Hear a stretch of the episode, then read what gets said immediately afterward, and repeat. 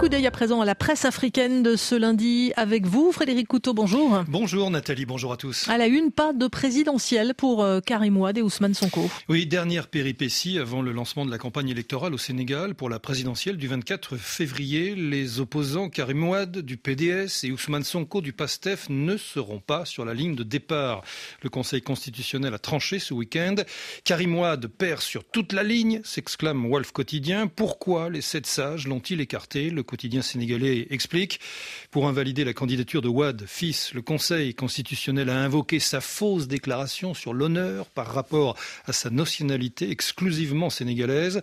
Dans leur argumentaire, les juges estiment que sa renonciation à sa nationalité française est intervenue tardivement, autrement dit, au moment de la publication de la note du ministère de l'Intérieur de la France, le 16 janvier dernier, le candidat du PDS avait déjà déposé sa candidature, ce qui fait dire au juge qu'au moment du dépôt de son dossier de candidature, Karim Ouad n'était pas exclusivement sénégalais.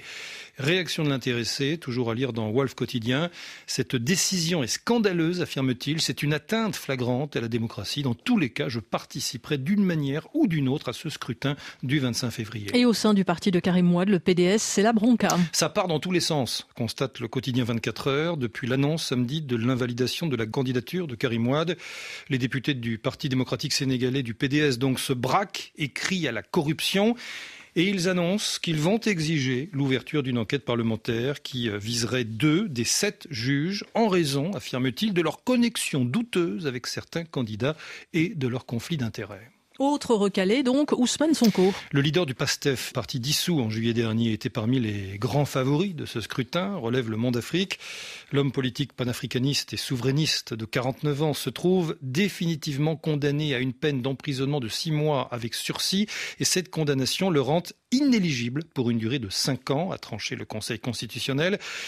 Référence, bien sûr, précise le Monde Afrique à l'affaire qui a opposé Ousmane Sonko au ministre du Tourisme, Mam Bain et pour laquelle il a été reconnu coupable de diffamation. Au total, plus de 90 prétendants avaient déposé leur dossier au Conseil constitutionnel. C'est ce que pointe le Monde Afrique. Et beaucoup de candidats déçus se plaignent de la procédure des parrainages, comme l'ancienne première ministre euh, Aminata Touré ou encore euh, l'homme d'affaires euh, Bougan Gay Dani. En effet, relève 24 heures, ils l'ont exprimé bruyamment hier lors d'une conférence de presse. La frustration et le désir de ne plus laisser passer des forfaitures démocratiques au Sénégal constituent les vrais leitmotifs de ce collectif des candidats spoliés par le Conseil constitutionnel, écrit le journal. Preuve à l'appui, poursuit-il, ils ont fait savoir à la face du monde les manquements vécus poussant à une polémique assez bruyante. Et finalement, ils ne seront que 20 au départ de la course à la présidentielle. Le 25 février prochain, précise l'observateur Palga à Ouagadougou, l'affaire se jouera donc entre le porte-drapeau de la coalition présidentielle Amadou Ba, ancien Premier ministre de Macky Sall, et les vieux lions de la faune politique au pays de la Teranga, à l'image de l'ancien Premier ministre Idrissa Seck et de celui qui fut maire de Dakar, Khalifa Sall. Et ce sera, ce sera, rappelle le quotidien Ouagalais, sans le président sortant, Macky Sall, qui a renoncé à un troisième mandat auquel il disait avoir le droit de prétendre. Merci Frédéric Couteau pour les commentaires de la presse. Le Sénégal, on continue d'en parler avec notre invité.